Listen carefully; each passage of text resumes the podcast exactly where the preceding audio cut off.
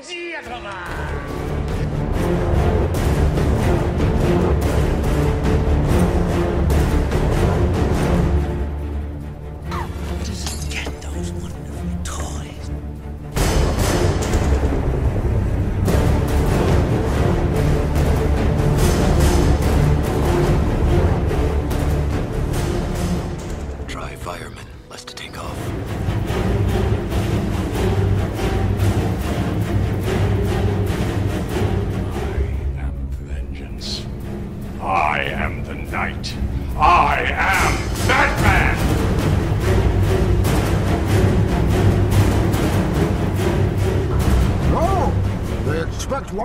wreckage, brother.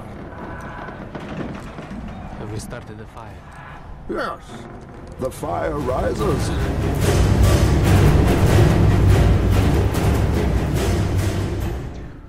Welcome, citizens of Gotham, to The Fire Rises, a Batman podcast focusing on all things The Dark Knight and his world. If you'd like to connect with the show, you can find us on Instagram, Facebook, and Twitter at TFR Batpod.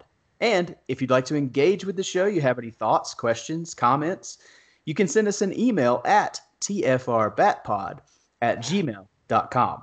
Now, my name is Eric Carter, and I am your host. And it's, it's, it's been a couple of weeks. I feel like I feel like almost every podcast took a little Memorial Day break, and uh, we did the same, but we are back. And I say we because I'm joined by my partner in fighting crime.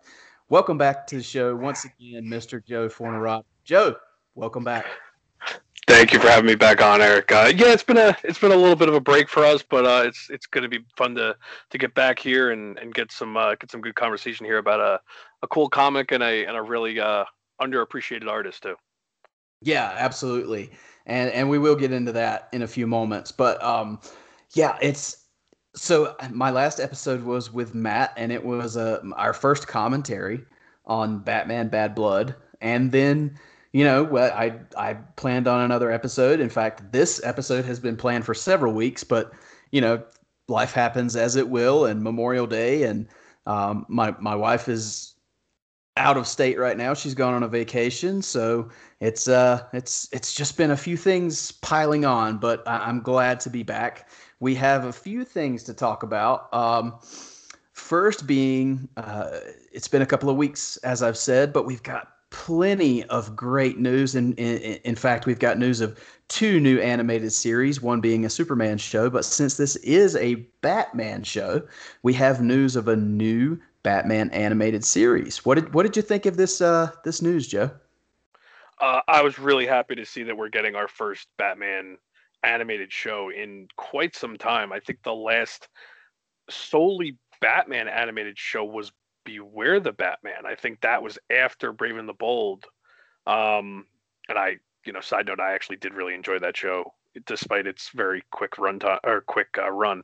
But uh, yeah, it was really nice to get this news. I know it was rumored for a while it was going to be connected to Batman the Animated Series. I don't know if this is still the same project that that was rumored to be, but um, yeah, there's a lot of big names involved in this, so it's hard to not get excited about it. That's for sure. Yeah, right. Um, I would I would think that this is that show. I think it, you know, with Bruce Timm's name attached, I think everybody just assumed it was going to be a continuation of Batman the Animated Series. But here's the thing: that's a high bar, and if you can't match that bar, I think it's best left to its own. And a, a new fresh take with the names you mentioned being Bruce Timm, J.J. Abrams, and Matt Reeves. I I'm very excited for this. Those are some excellent storytellers. And Batman Caped Crusader. I, I hope that the art we got on the poster for it is is sort of the art style they're going for. What did you think of that? Yeah, again, it, it it's trying something different. It's going back to that noir look of Batman and the you know the the his first look from Detective Twenty Seven. Uh, I think that's pretty evident that they're going for that. And I I'm with you. I I I would uh, really. I mean, I'd be pretty disappointed if that wasn't the look they were going for. If that's the picture they released with it. Uh, Mhm. at at this point, I think I completely agree with you. I would prefer to leave Batman the Animated Series alone. I love that show. I know a lot of people would love to go back into that, but I think I don't know if it's just too many years have passed to where not only is the bar high already, I think the bar would be even higher for whatever they would try to do now to even come close to that. And I'd rather them just do their own thing and, and try something new here and and really you know just just tell great batman stories again. Get back to that. It's been way too long since we've tried to do just a batman show. Hmm Now, what is what is your take on that? Because the show is going to be it says it's going to be released on Cartoon Network and HBO Max. Do you think that's going to be a concurrent thing? I, I'm kind of confused about how that release schedule is going to work. i didn't even realize that it was going to be on cartoon network i would hope it's concurrently if anything i'd be i'd be very disappointed if it was on cartoon network first and then we had to wait for hbo max because i i don't even know if i currently have cartoon network i don't have uh i don't have regular cable anymore i use a streaming service for cable now Mhm. um i know even with like the cw shows i have to wait to watch them or, or purchase them myself so you know we all we all do our things here with cable lately uh trying to trying to avoid it somehow and I guess they're trying to try to help out those those companies by doing these, you know, whether it be a concurrent release or or what have you. I I don't know. I I really hope it's it's at least concurrent because I I want to watch it on HBO Max.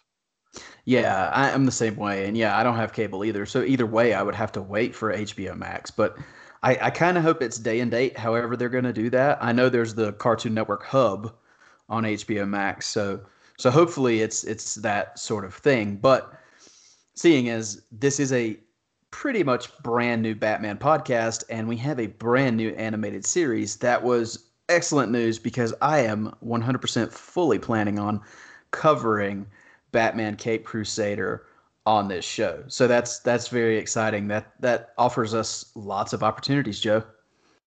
Yeah, absolutely. It'll be a lot of fun to to just get excited about a Batman animated show on a weekly basis. For sure, for sure. But without further ado, let's let's get into the topic that that we're here today to discuss.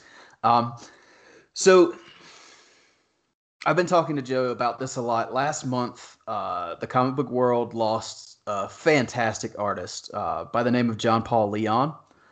Uh, unfortunately, he passed away on May 1st after complications with colon cancer, and uh, he was only 49 years old, which is which is very tragic. That's that's way too young.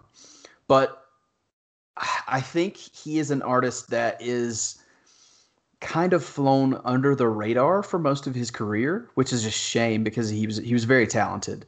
And I wanted to make sure that even though we're we're a month late, I, I wanted to make sure that we honored John Paul here on the show. So I was talking to Joe about this, and and in fact, it, it, our conversation actually mirrors uh, how his career flew under the radar. Because Joe, I correct me if I'm wrong, you didn't know very much about him before before I mentioned him, correct? No, I didn't. And just to show how little, um, just to be respectful too, we don't, we are not sure how to pronounce his name. So Eric is saying Leon. I'm going to say Leon, and between one of us, we'll get it right, hopefully. Um, so, yeah, John Paul Leon. To me, when I heard that name, I I got to admit, shamefully, I had never heard of him before. And um, the first thing I did was look it up, and and actually Eric recommended this this book that we're going to talk about and I knew nothing about any of it. And then when I looked him up, I saw all the stuff he had covered, and I just I felt really bad to know that we lost somebody in the comic book world that didn't get the recognition that he deserved, and it it really is a shame because he did a lot of great work. He did, yeah, and and you're right. It is a shame, especially we were talking about this before we clicked record today. Especially with everything coming coming back around for for the milestone milestone comics banner. Um, now that we we have films coming into production, um, they're talking about rejuvenating some of the some of the titles. John Paul Leon Leon was there at the beginning of Milestone Comics. He was actually the very first artist on the series Static, which gave us later the Static Shock TV show and and now the the Static movie that's in production or in the process of be- being in production. So yeah, I mean he he is an integral part of Milestone Comics and again nobody knew it. I feel like, and and for for all of you out there who are who are gigantic fans of John, um, I'm sorry I didn't know as much about him as as you did. It, it's it's really a shame, and like you said, I'm very appreciative of the fact that he he was there for the creation of, of Static, and he's done so many different works, including um, the film adaptations of comic books like Superman Returns, Batman Begins. Um, I think also Green Lantern, The Dark Knight, things like that. It's amazing that he's done so many of these huge things, and people just don't know about him. Yeah, I mean, when you when you think about, you know, he was so young at, uh, I think you said forty nine. Um, mm-hmm. Forty nine years old. Yeah, and you know, I guess we should be thankful that he did as much as he did by that age. So we do have so much of his work to remember him by, because, I mean, and and I guess the the bright side of this is his work is going to get. This is a terrible way to look at it, but he will hopefully get more recognition now because it's it's bringing his it's bringing knowledge of him to the forefront right now because of the passing which again i, I am so sorry even saying it like that but unfortunately it is kind of true because when you see someone like this pass away all you want to do is say okay what did this person do for the comic book world and and you're you know like me personally i'm looking at myself like wow like i'm so sorry that i didn't get to know this man while he was still here. And so when he did pass away, the first thing I did was look and see what else he could what he had done and I wanted to to really learn about him and to see his art and he was he was an amazing artist and it's uh it really is just a shame. Yeah, uh, for sure. And he's um just just to cover some of the other things that John Paul did, uh he he worked on a mini a RoboCop miniseries for Dark Horse, um, Static, as we've mentioned.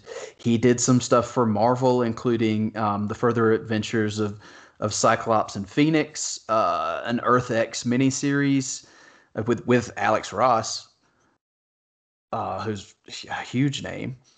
And then also, uh, he, he's done some other work on Batman. We're covering a Batman book of his today, but he's done work on Superman, Challengers of the Unknown, uh, and then the new X Men, things like that. So he did so much work, and actually, as recently, and and I'm not reading this story, so I don't know if this came to pass. But in April of 2021, he was announced as the artist on the Batman Catwoman special number one, which was a retelling of Catwoman's origin. Which uh, anybody who knows me knows that I'm not a huge fan of Tom King when he's writing Batman. I love Tom King, just not when he's writing Batman. So I didn't even know that Leon was attached to to this. So I, did you know this, Joe? No, I, I found that out the other day um, when I when I saw that because I I didn't know much about the Batman Catwoman story and how that that how those issues were going. So when I just saw that the other day, I'm like, oh well, I might have to go pick that up because because I want to see you know it, I would assume it's going to be his last work.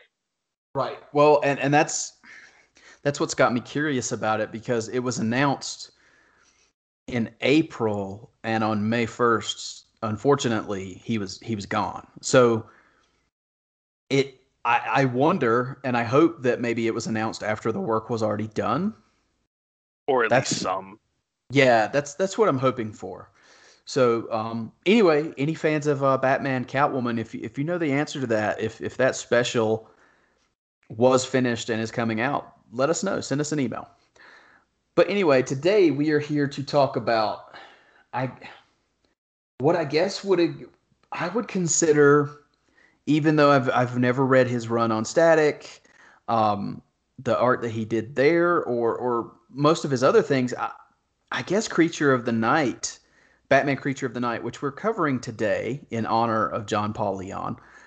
I guess it would you consider it his his magnum opus, not having read any of the other stuff, Joe? As far as I could tell, looking at his bibliography for for Batman, essentially, it's his it's his biggest story that is his alone, where he did some like fill in work here and there. This is his from start to finish as an artist. Mm-hmm. So yeah, I think it's fair to say that because it was the first thing that caught my eye when I looked at everything he did, and that was before I even read it. And after reading it, you know, spoiler alert for what I thought of the book, um, I loved it. So I think Mhm. in my eyes, it's going to be uh, essentially that. Yeah, so it um Batman Creature of the Night is a four issue miniseries and it was written by uh, Kurt and I'm going to butcher this last name. His uh, Kurt Busiek and it was started in 2017 and because of John Paul's fight with cancer, he he got sick several times during the during the process of doing the doing the art for this book. It didn't complete until January of 2019. So this book took a very long time to uh, well, excuse me. He underwent chemo in January 2019. I know that the the book finished in 2019. I'm not 100% sure on the date of the final issue. Here, I, I have the date right here. It's November Okay. 27, 2019. November 27th. Okay, so I know that it took several years to complete this four issue miniseries. And I will say, I give all the kudos in the world to the writer and to DC Comics for not jumping the gun and finding another artist for this when John got sick. This seems like it was it was very near and dear to not only Kurt Busiek but to John Paul Leon, and that's that's very commendable that they stuck with it and and let John finish this book because uh, it, it's a testament to his art. The entire book done by him is is is fantastic, don't you think? Uh, yeah, absolutely. I think this story, um, his art lends to this story in a perfect way. And going by the nature of the story, I think it'd be really weird to have a four issue, uh, I guess it would be a mini series, to have different artists. I Mhm. think. I think whenever you have a mini series that is that is literally a story start from fin- uh, from start to finish by the writer who wanted to tell a complete story, I think it only just serves the book so much better that the artist is the same throughout. And in this case, with his art style being so um, unique, I think it'd be really jarring if they had a different artist in there somewhere. Oh, for sure. I mean, I've talked about this with uh, with Ryan Lauer, who's been on the show with us before um, on his show, the Batman Book Club. Even in a in a long arcing series, like for instance, the I have the the volume one omnibus of, of Scott Snyder and and Greg Capullo's Batman run, and it has some issues in there, some tie-in issues that were done by other artists, and that's not Greg Capullo. And when I get to those issues, when I've been reading this long story, it throws me when it's another artist. It's it it kind of I don't know. It just it, it takes me out of that world a little bit. And even though this is not a gigantic, long, sweeping story, it's just four issues. It's got that epic nature to it. I feel it would have really taken me out of it had it been another artist. Yeah, I think it would have even been more jarring because it's such a short story. So, you know, when you have this long sweeping one and you get an artist here and there that changes, it's like what, 10% of the story? Where in this case, you change one issue, it's 25% of the story. Right. You're you're having a different artist and it's like and at this point it would it would finish the story. It wouldn't even be like I don't even know if they would have let him finish it at that point. It would have just been okay, we're going to have someone else come and take over. hmm Yeah, and, and yeah, they they might have even redone the work that was already done at that point, which I'm so glad they didn't do. Again, kudos to to DC for sticking to John Paul here. But the story is, and it's it's almost I've seen it considered like a spiritual um, successor to another story called Superman's Secret Identity, which you said you've never read either, correct, Joe? No, no, I haven't. No, I haven't read it either, but Superman's Secret Identity uh, concerns a young man with uh, surface similarities to the to the icon that is Superman. Um, aware of the character as a comic book character and and how his life is shaped after the similarities. So it's it's sort of similar here where we have a story about a young man named Bruce Wainwright whose name is very similar um, but instead of like in that Superman story in Batman Creature of the Night, Bruce Wainwright is not only aware that that Batman is a comic book character, but he is a gigantic Batman fan, which I thought just from the get go, that's that's our that's our opening to this world. I thought that was a fascinating approach to this story because it's unlike any other Batman story I've ever read. Well, yeah, and as I said to you, I I knew nothing about this book at all when I started reading it, and I kind of mm-hmm. looked forward to that because I could have looked it up and seen what it was about. I didn't even read the backstory of the book before I started reading it. So right. it really caught me off guard completely when I started reading it. And I just looked up Secret Identity came out in 2004. So that's mm. quite a, a, space in between the two stories. That was written by Kurt uh, Busiek and uh, a different artist. But it's cool that they, you know, so many years later, he said, "Oh, let me let me kind of tell my own story with Batman after after he did Superman so long ago." Right, and and I told you I found this book last year. Um, it was part. I got it as part of a buy two get get one free sale at Barnes and Noble on graphic novels. And I'm sure everybody who's listening to the show who enjoys comic books has been in this situation. I wanted to take advantage of the sale. I got two books that I really wanted, and then I'm like, okay, I got to get a third one. What do I want? And searching through the shelf, you know, um, because a lot of times when you go to Barnes and Noble or, or any kind of bookstore that sells comics like that, you see a lot of stuff that you already have. You see a lot of stuff that you're not necessarily interested in. And then you see one that you're like, huh, I have no clue what this is, but it kind of looks interesting. And the cover art I told you before we started recording was what got me on this hardcover. And like you, I had no idea what this book was about. I bought it. Um, I didn't even read the synopsis on the back of the book before I bought it. I just liked the way that cover looked so much. I was like, that looks intriguing. It's part of this sale. Sure, I'll grab it. And it turned out being my favorite of the three that I bought that day. Um, it's a fantastic story. And for anybody who, who hasn't read it, I highly recommend it. But at this point, we we're we're kind of going to go into spoiler territory. So what I would recommend if you haven't read Batman Creature of the Night, I would say pause your podcast right now, go read it, and then come back and and listen to the rest of the podcast with us because we're gonna we're gonna really spoil this thing. So that is your final warning. So Joe, um, this story with Bruce Wainwright. First of all, in the first issue, it really reminds me a lot of of us as Batman fans because that's what Wainwright is. I mean, he's he's the little kid that I think we all were. He dresses for Batman as Halloween. He's constantly reading the Batman comics. He is borderline or maybe not even borderline. He's obsessed with with the character of Batman. Right?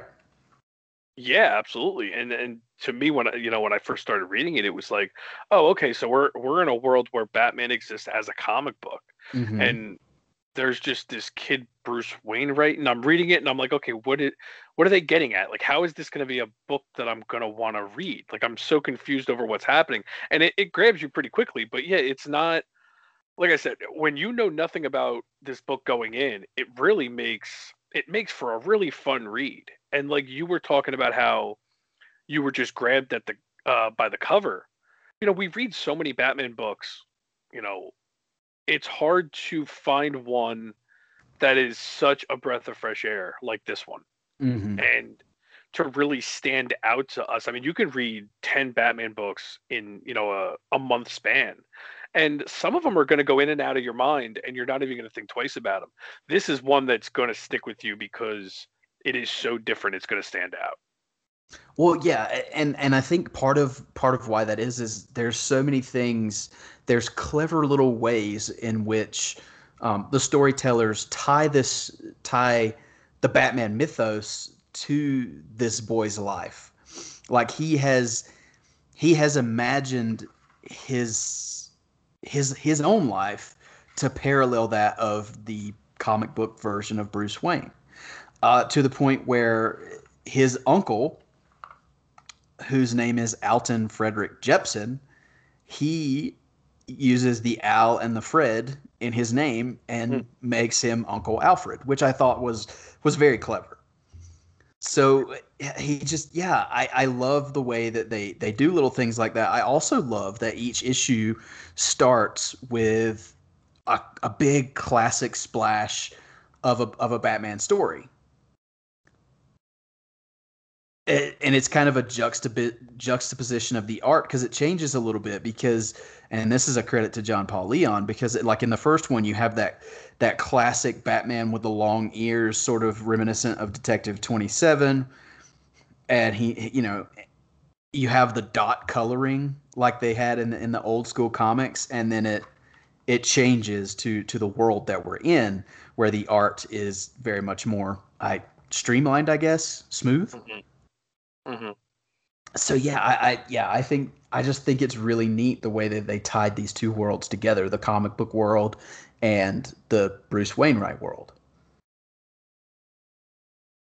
Yeah, uh, I don't even remember. I'm looking back at the the issues just to to talk about what you were uh, or what you were referring to as the uh, the the big splashes to reminisce about something. And yeah, like it's it really is such a cool way of doing it. I I had only read this the one time, and uh, there there really is just so many great homages to to old Batman and like you were saying about how they did Alfred. Like this could really come off cheesy. it could you know, you, yeah you got Bruce Wainwright, you got his, you know, uncle who it, they could have named him something like Albert, you know, Penny something. Like but they they found like ways to make it kind of cheesy but not over the top.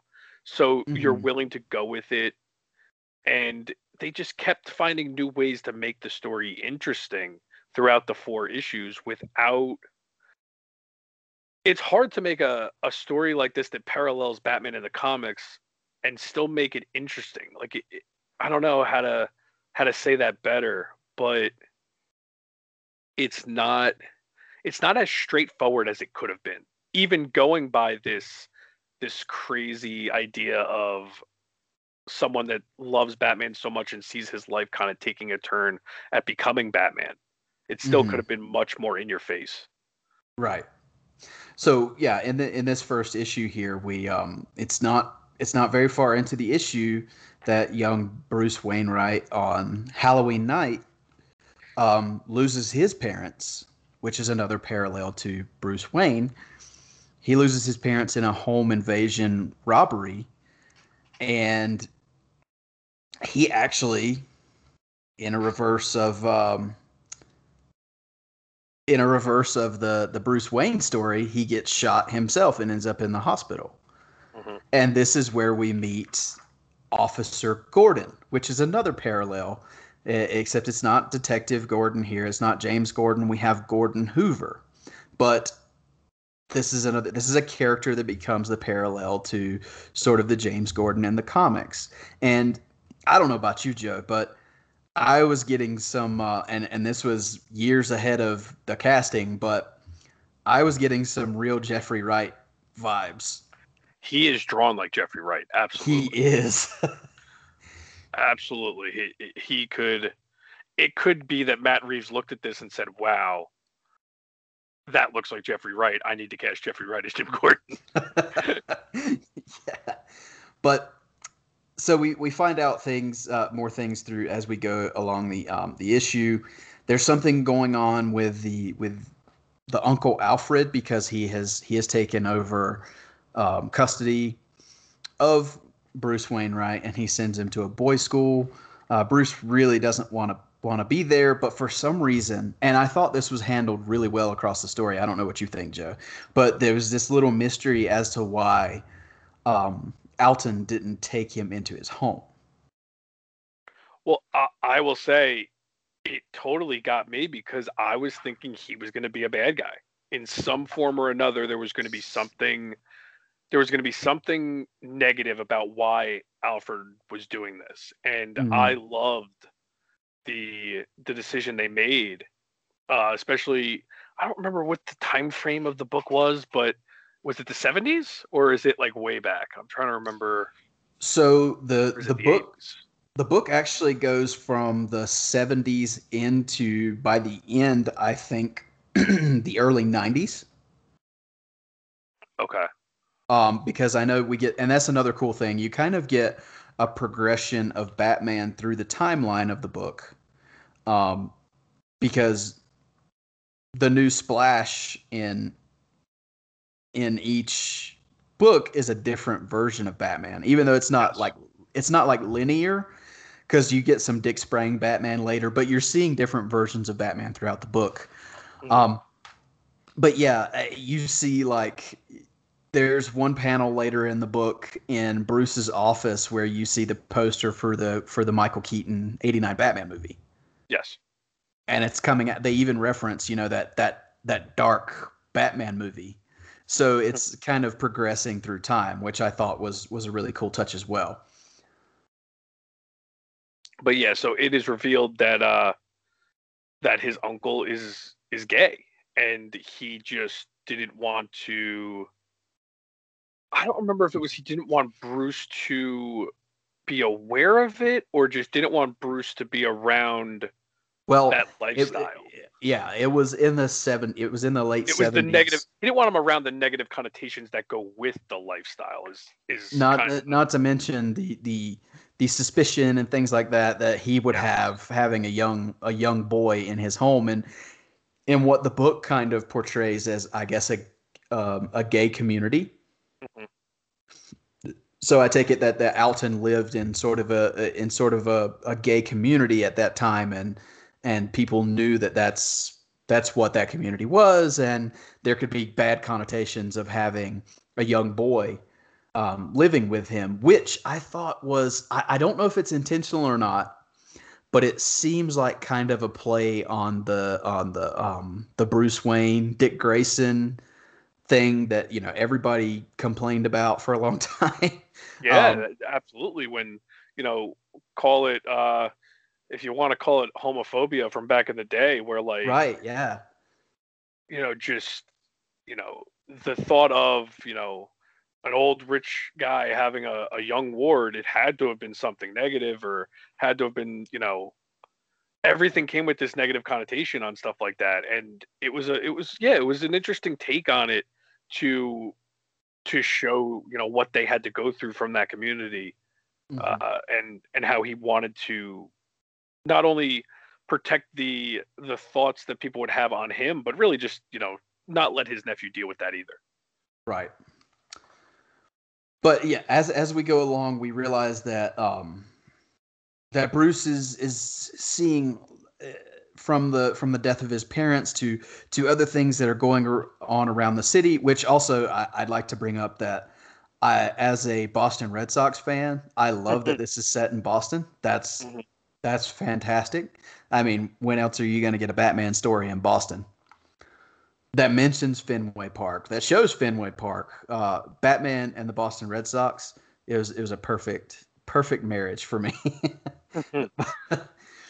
but yeah, Bruce Bruce is seeing all the the criminality in Boston, and and he's he's conflicted over the death of his parents, and it's very early on that we start we start seeing this voice that Bruce is hearing and I think the first panel was uh, yeah, you hear it the the safe you safe, which ties into to the character of the Batman in this story going on later. But uh, that when you first read that, when you saw that safe you safe, what did you think, Joe? What did you think about that? At this point, I really didn't know what was going on. I I really felt like this take on Batman was going to be all in his imagination. Was he because of his love for Batman and because of his parents' death and because of all the parallels he was going through, I really thought this was all going to be just a traumatic experience for him that created this character of Batman personified to him. And I Mhm. thought we were going to learn that it was all a um like a mental health problem that he was going through or a mental health uh issue and Well, it It, it, uh, it it sort of leads you that way because you see Yes. you see the conflict that he's going through. You see that he's having issues at his school. Um, he's running away, and uh, he ends up in a psychiatrist's office. So that's you know that's the uh, the first time I read it. That's the thought I had too. Is okay, this this world they're creating is going to be in Bruce's head. And I, I also think it's a good message too just because let's say devil's advocate you know if let's say batman in this story is real and he isn't imagining them he's still having issues because of the death of his parents and because of all the other issues he has going on with the pressure of the family business and all this other stuff. He still needed help whether batman in his life was was in his imagination or not. So mm-hmm. There's a lot of layers to that story in that regard of him, you know, needing to admit that he needed help regardless of everything. Mm-hmm. So, but yeah, the the the way that Batman is used in this story really is just again, I keep saying it caught me off guard because I really didn't know where the story was going with it. Even after you start seeing Batman and you start learning about what Batman could be or what he thinks Batman is, it still just kept going in different ways. And mm. I told you when I read the first issue, it kind of ends in a way that I thought, okay, they're going to leave this completely open ended. And wait, did I just finish the story? Is there not an issue two? Because I didn't really look to see how many issues it was or anything. But no, it does pick up and it, it goes on. It goes to to leave you more breadcrumbs to what's going on. But what was your take on the progression of the more you find out about the character of Batman in this? Well, so I didn't the first time I read it, honestly, at which eh, hindsight, reading it this time for the podcast, I you know I- you know what you know, Mhm. but there was still it had been quite it had been last year since I had read it, so there's there's things I I still had to remember as I was going through, but learning because there's a very supernatural element to this version of Batman it really like until you get to the end of the story it really like it, it gave me an uneasy feeling like where are they going with this? What's going to Yeah. happen? They tie it together really well. I, I love and we'll get to the we'll get to the end later but personally you know i, was because you see like everything that bruce is seeing in the world. The first thing is he wants to find out who his parents' killer is. And he goes through this investigation almost himself. And he's seeing he's seeing visions. Um and I I can't honestly remember is it while he's asleep that he's seeing these visions? They might even leave that vague. I think Um, I think they do, yeah. But they, he's they left so much vague early on in the book that I really didn't expect them to give us a clear cut answer on what was going on. I thought they were going to give us little hints here and there, and it was going to be up for our interpretation. And I was very surprised that we do get more answers than I expected. hmm Yeah, but the and I I I, I want to make this clear too that I think this is just so far as how Leon draws Batman. I want to say, other than maybe the the Red Rain Batman, this may be the creepiest Batman that's ever been drawn. Yeah, I'd say either the Red Rainer, the, the first artist I thought of was Kelly Jones. With the Um, with with the really long ears and the claws and things like yeah. liked he liked drawing them in a horror aspect too, almost like a like a completely unrealistic take on what a person would look like. And this one, yeah, this one is just creepy and he looks like a m- mythical figure, Mhm. almost like you would see a lot of interpretations of what the villains see when they think they're seeing him, as opposed to what he actually looks like. The first thought I had really was the um the the scarecrow interpretation of Batman from Batman Begins. Yep. It reminds me a lot of that, uh, especially because he's got like he's got like these glowing red eyes and he's got the muzzle almost of a bat. hmm Yeah, it's it's very creepy, but but beautifully drawn. Very very awesome artwork.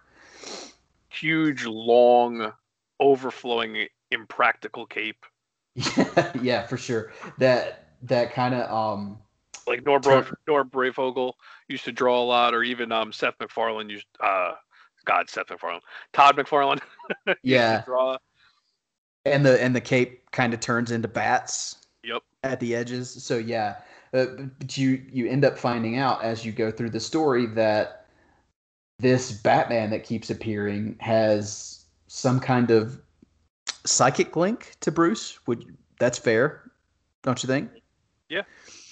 And uh, Bruce is seeing through this Batman's eyes. So everything that that Bruce is investigating and looking at, you're seeing through Batman's eyes. You're seeing um, Batman go out and and find clues and track down criminals and bring bring them to justice. To the point where Officer Gordon in this book starts to get kind of suspicious of Bruce, and I, I really I really like. There's another parallel there of in the first book. It's in the first issue. Excuse me. The the mission is to find the killer, to find the killer of Bruce Wainwright's parents. And when that's done, it's like, okay, this is done, but the battle's not over because this could happen to somebody else. That's Bruce's mentality. You know, the war goes on. We need to we need to stop more crimes because this could happen to somebody else. So it's another parallel with the the comic version of Bruce Wayne, I think, in which even though he's accomplished his goal, he's found his parents' killer, he can't stop. So Batman goes on. So it's it, I I thought that was a really awesome parallel to the comics. Yeah, definitely. And I, I wanted to ask you, so when when they're showing him seeing things from the bat's perspective, because that's what you're seeing, is like you said, he he was being able to see everything that Batman was doing. I thought that they were leaning towards a split personality disorder or something to that effect, where he was blacking out and literally becoming Batman. That that's what I thought too. I thought he was like going into like you said like a blackout. He didn't remember going and doing them these things he, himself, but I thought that he was seeing these visions as Batman because of his obsession Yeah. and that it was actually him doing doing it the whole time. But when you when you find out later in the book and, and we're just going to go ahead and spoil it um when you find out later in the book that Bruce had a younger brother. Was he stillborn? Is that what it was? that's the part that I don't remember. I remember the the Batman having a connection to his brother, and I remember, yeah, whether he was stillborn or whether he died really young. I think stillborn makes more sense, and it was like a. But then I was also wondering if that was even true, and it was Right. still him. Like, was he just imagining the fact that he had a brother? I'm trying to remember. Was there? He saw the brother's grave though, Mm-hmm. Um, Yeah. which you could still have a grave for a stillborn. Uh, without getting into it, I I know that from uh, from personal matters. So Right. it's yeah, there's there was a lot of again. It, they were they were leaving these breadcrumbs the whole book that really. I felt like every time there was a new breadcrumb, it was giving me more questions than answers. But then Mhm. they again I, I I still could not believe that I was ever going to get an answer in this book. I thought it was going to be different mis um misdirections because the brother card was brought up and I I really thought okay now he's just he's imagining that it's his brother because it was like an out for him Mhm. where okay that would make sense that that would be why batman is is doing this for me because it's my brother but then you didn't know which way they were going to go as far as well if the brother actually is batman or if i don't know it was it was there were so many there were so many different ways you could take every every place they were taking you. Right, and, and well, I didn't see. I didn't go there at all because when the when the brother thing came about in the book, my mind originally, and I don't know if it's just from from, from all the comic books that I read on a regular basis, my mind went straight comic book, and I was like, okay, so this is this is actually his brother, um, and that's that's what happens in the story is that. Um, it's kind of a supernatural thing in which the spirit of his brother Tommy has inhabited this this obsession that Bruce has and has become this embodiment of Batman. A very creepy version of Batman, but he's here to help his brother in in any way he can. And it makes a lot more sense when you find out that it is his brother that the first question that he always asks is are you safe? Yes. Which I love that. I love that kind of familial bond of um, the brother is willing to do anything he can to make sure that Bruce is is safe and happy.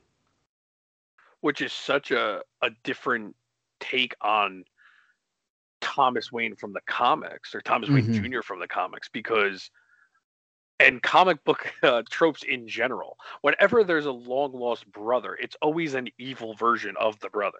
It's not Mhm. someone that is trying to keep you safe. So i loved that they did that because it they did so many cool parallels but also keeping you on your toes and not doing the tropey version of those parallels. Yeah, but it but it gets really I love the twists and turns because there's actually that twist of this Batman, his version of Batman is going so far to make sure that his brother is mm-hmm. safe and and doing everything that he can to to accomplish Bruce's goals that you find out that all this good he's doing, all these criminals that he's capturing, all the evidence that he's finding, well, Batman is actually planting some of this evidence to make sure that Bruce's theories and his his investigations come to fruition. And not only is he doing that, but he's doing things to make sure that um, Bruce's business is successful, and that's that comes at the cost of of sabotaging other businesses and making other people suffer. So it's it's such a strange juxtaposition of the of the normal Batman story in which Batman is all good and and you know is is is all focused on the right thing to do. And in in this story, Batman is just focusing on what's right for Bruce. and if i remember correctly while he's doing that it's making bruce look guilty for planting that evidence because who else would be planting that evidence Right, and, and that's where the officer Gordon in this story starts Yes. to starts to come in because Gordon's Gordon Hoover starts to become very suspicious of how everything is working out for Bruce, mm-hmm. and that Bruce knows things that he probably shouldn't about these cases. So it's it's really yeah the, the drama is very high I'd say in this book. I don't think this is the kind of comic you, you're looking for if you're looking just for like the high intensity um action in every page kind of thing. This is much more of a of a slow burn uh mystery almost like a supernatural mystery. yes and it's a very dense read too i mean it's i think each issue is like almost 60 pages um, Um, they're they're 48 page issues except for the last one. The last one Okay. is is oversized because they wanted to do that since it took so long to to come out. Okay. So yeah, and they're longer and most of the time with me when I read books like this, I will I won't zone out, but I will not grasp a lot of it because it is so long and I will forget things. And I, I definitely am a little foggy on some of the details in this book, but it does stick with you because it is so different and so like like we talked about earlier, like it it was a breath of fresh air. So I was always interested in what was going on because I had no idea where it was going. Mm-hmm. Yeah, but I mean, there's there's there is a lot of small details. Like there's the details of of Bruce going to the um to the professor on the occult. Hmm and he's telling he's telling this professor that he's writing a book and uh, you know a fictional story and he's trying to make things as as realistic as possible. So he's asking about possession and ghosts and things like that. And and she's basically giving the giving him the answers that he that he's looking for to confirm yeah this is this is what's happening. Hmm so yeah there's there's lots of small details like that that i really enjoy um, in the book. Um, one thing if i have a nitpick um, bruce starts this uh, branch of his company that's kind of a, a it's a charity almost it like it puts it puts kids who are in his same situation in the in the situation where they can get a good education and have a home and things like that which is which is awesome. That is absolutely a bruce wayne thing. But his first person is a girl named robin. I thought that was just a tiny bit like as much as the alton is alfred thing works for me that the robin part was just a tiny bit on the nose for me. Hmm I think the reason I'm okay with it is because even Bruce thinks it's on the nose. And true yeah they do bring that up and I think that's his way of being like, well, if you know, like him thinking, of course, I would have uh, an assistant or or a, a coworker named Robin. Like that's it's just too fitting for my life, and it was Mhm. it was the ironic side of it that made it works for me, I guess. Right. But uh, I mean, it, it still works better for me than the Dark Knight Rises Robin. So, but I do like that um that she actually grows up to be to be a part of his company and, and really cares about him. Um, and in fact, it's it's this whole triangle of of his uncle Alfred, um, the the girl Robin, and this this uh, this Gordon. It's almost a triangle of them trying to figure out what's going on with Bruce because they all get very suspicious of of what's going on and and how things keep falling in line with him and then he actually the more he starts to figure it out he starts to crack a little bit Yeah, I think that was the time in the book where you really see him um, just getting really low and really down, and that that was, I think, the most. I don't want to say, in, I guess it was intriguing, where uh, it went to some really dark places with him as a character, and to see his loved ones, um, you know, between Alfred, I'm just going to say Alfred because I can never remember his actual name, between Alfred and Robin, really worrying about him and and trying to see what's best for him while he's kind of lying to them about why he's feeling better or why you know he's doing what he's doing. It was really it was it was very different. Again i'm going to keep saying it was different than what i expected and really just um went to places i didn't expect.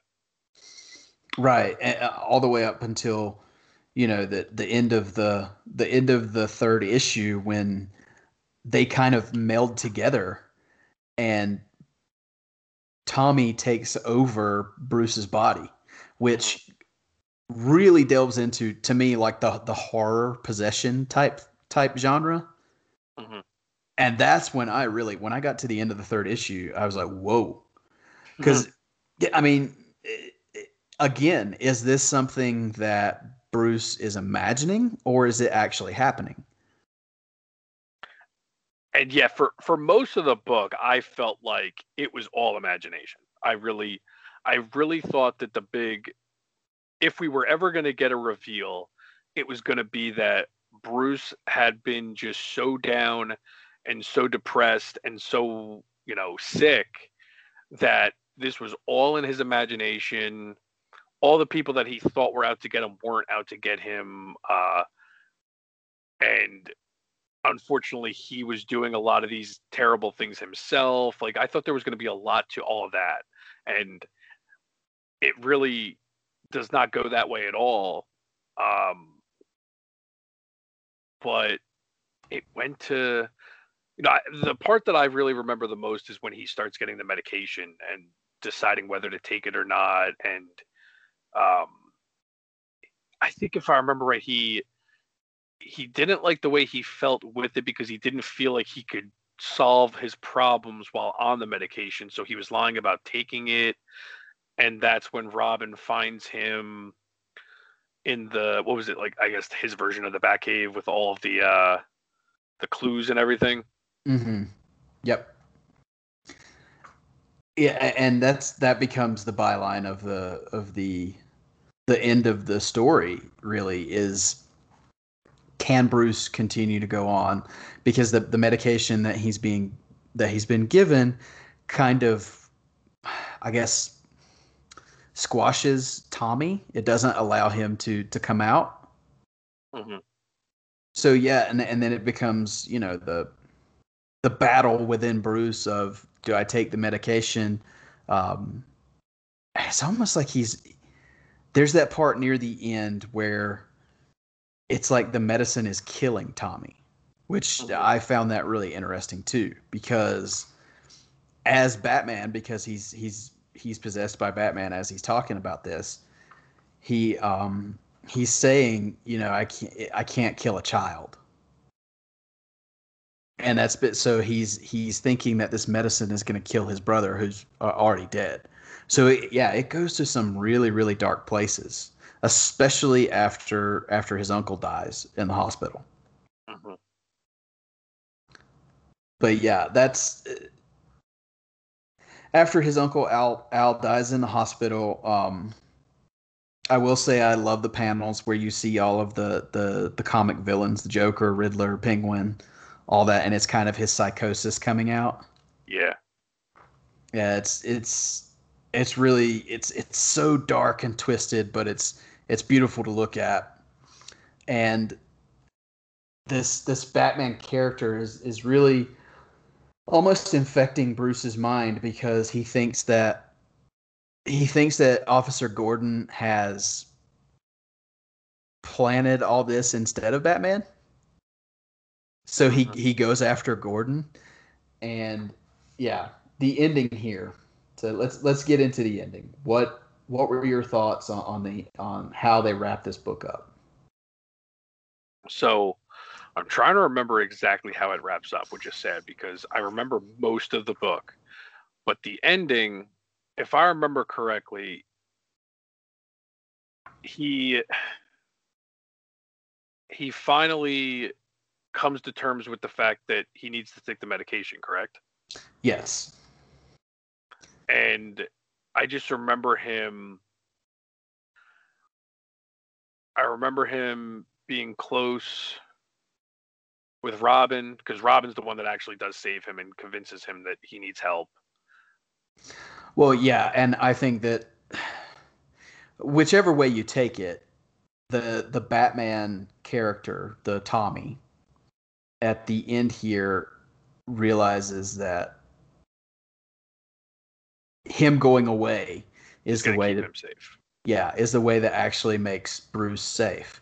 So Yes. that i eh, which I, I love. I love that whole page where it's batman handing um handing bruce the medicine bottle and he's saying you're safe now. Now you're safe. And he says, I don't know who I'm crying for. Tommy, Alfred, mom and dad, me. But for the first time in a long time, I feel like like maybe the sun might come up. yeah. Yeah. And then uh, it ends with it looks like uh, bruce and robin are, are together now I no, I think no no she's people. no she's, dating a guy someone yeah. Yeah, Yeah. She, but he has he has a significant other here at the end, and then I love that as his significant other gets out of the car there at the end, you see Bru- uh, you see the Batman voice ask him if he's safe, and he says, Hmm. Yeah. "So far, buddy, so far," and that's how it ends. So yeah, again, unlike any other Batman story, um, this isn't definitely not your straightforward uh, him up Batman story, but it's I I think it's a really fascinating read, and the the art done by John Paul Leon in this book is amazing, and and I think it should be celebrated. Yeah, I need to actually. Um, so I've read it about a month ago. I need to read it a second time. I didn't get a chance to before we recorded. I, I want to just really enjoy the art the next time I read it, and and just take it all in because the story the story is so good that I end up I do this a lot when I read comics. I end up just flipping through the pages as quick as possible to get to the story and I forget sometimes to really take in the art. Mm-hmm. And most of the time when I do that, the next few times I'll read a book is when I I can take my time and really enjoy the artwork. And this is one of those books that really you need to just take your time and enjoy the artwork because it's telling its own story on top of the the words. Oh, it is absolutely because there's so many there's so many mirrors here of of different styles of art, which I think works so well because as I've as I've said, there's the there's the big splashes of the comic book panels that have that old school um, dot coloring art, and there's also like the same thing happens in certain flashbacks, like when Bruce is having a flashback of memories of his childhood it becomes that comic book that that golden age comic book art style. Yeah, I'm always amazed how artists can change styles within a book. Right. Yeah, because and, and Leon does it so many different times in in this book because he has his Batman, which is so creepy and gothic and just something out of a horror film. But then you see him draw Batman in the in the Bob Kane style, in the in the Dick Sprang style. Um, there's I think there's a little bit of Neal Adams homage in here as well.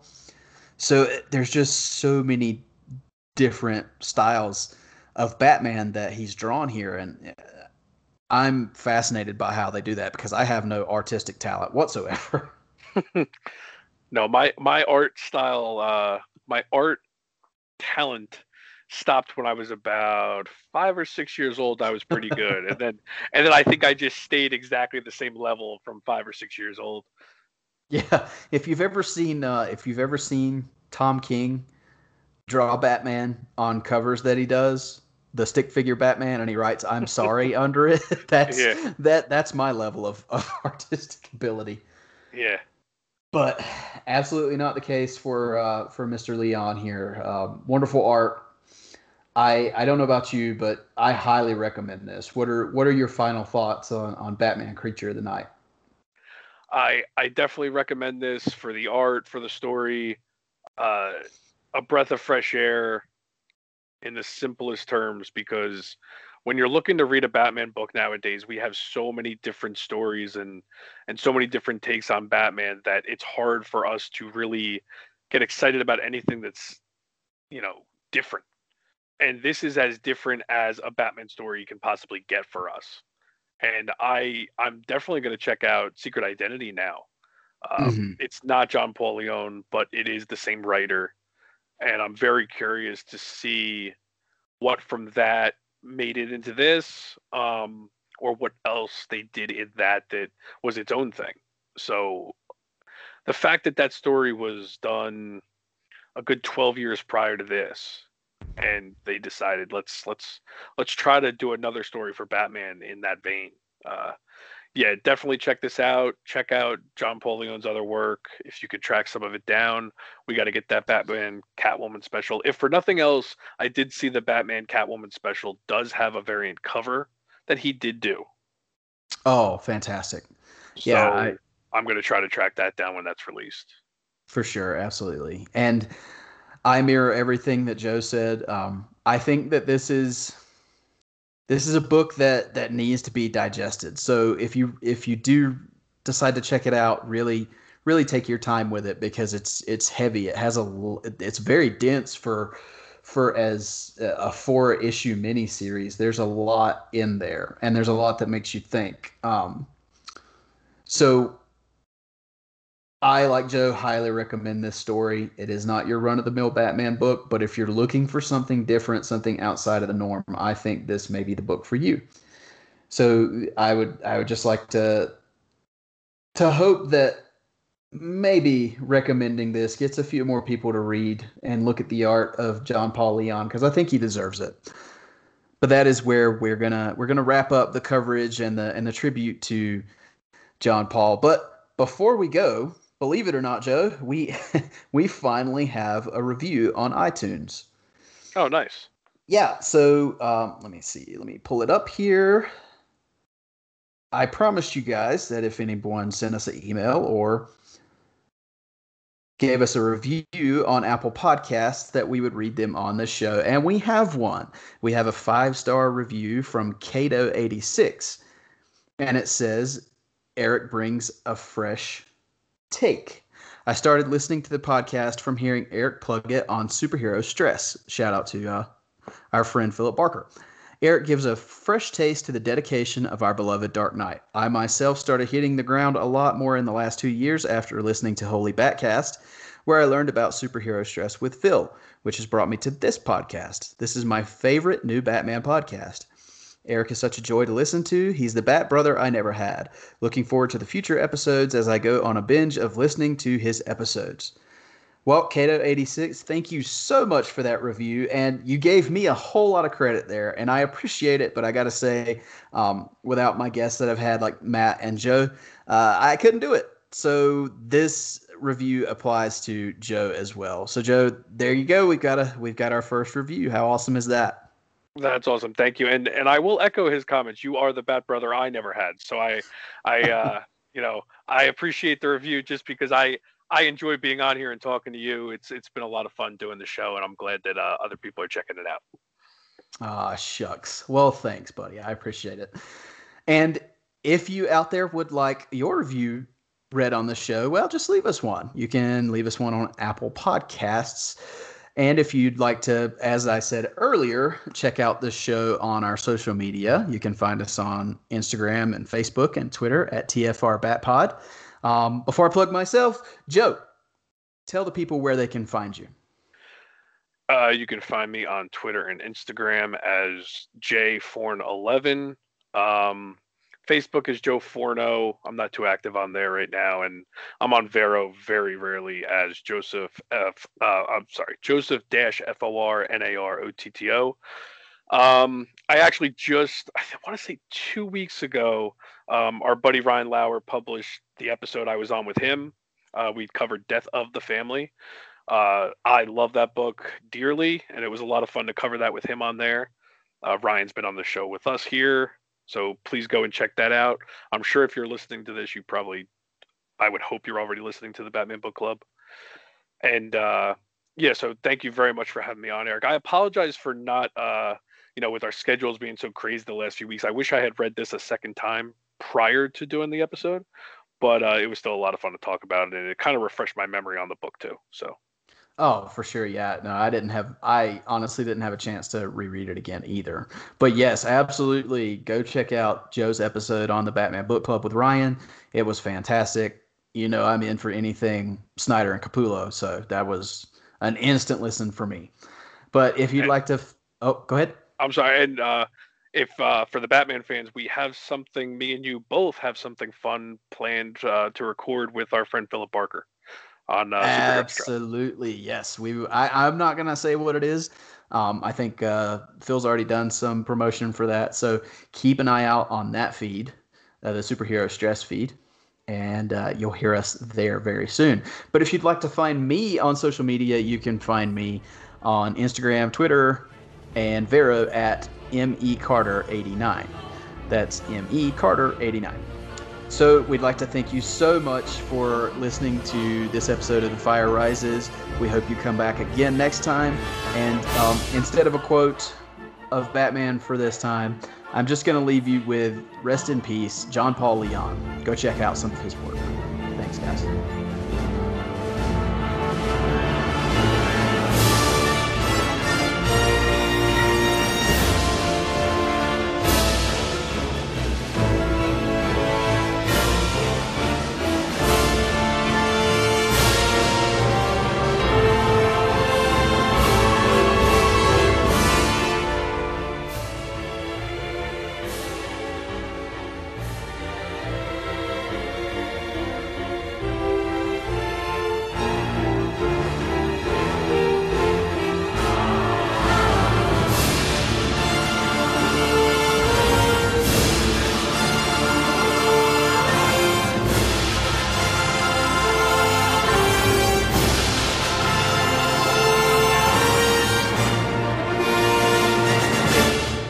Batman was created by Bill Finger and Bob Kane.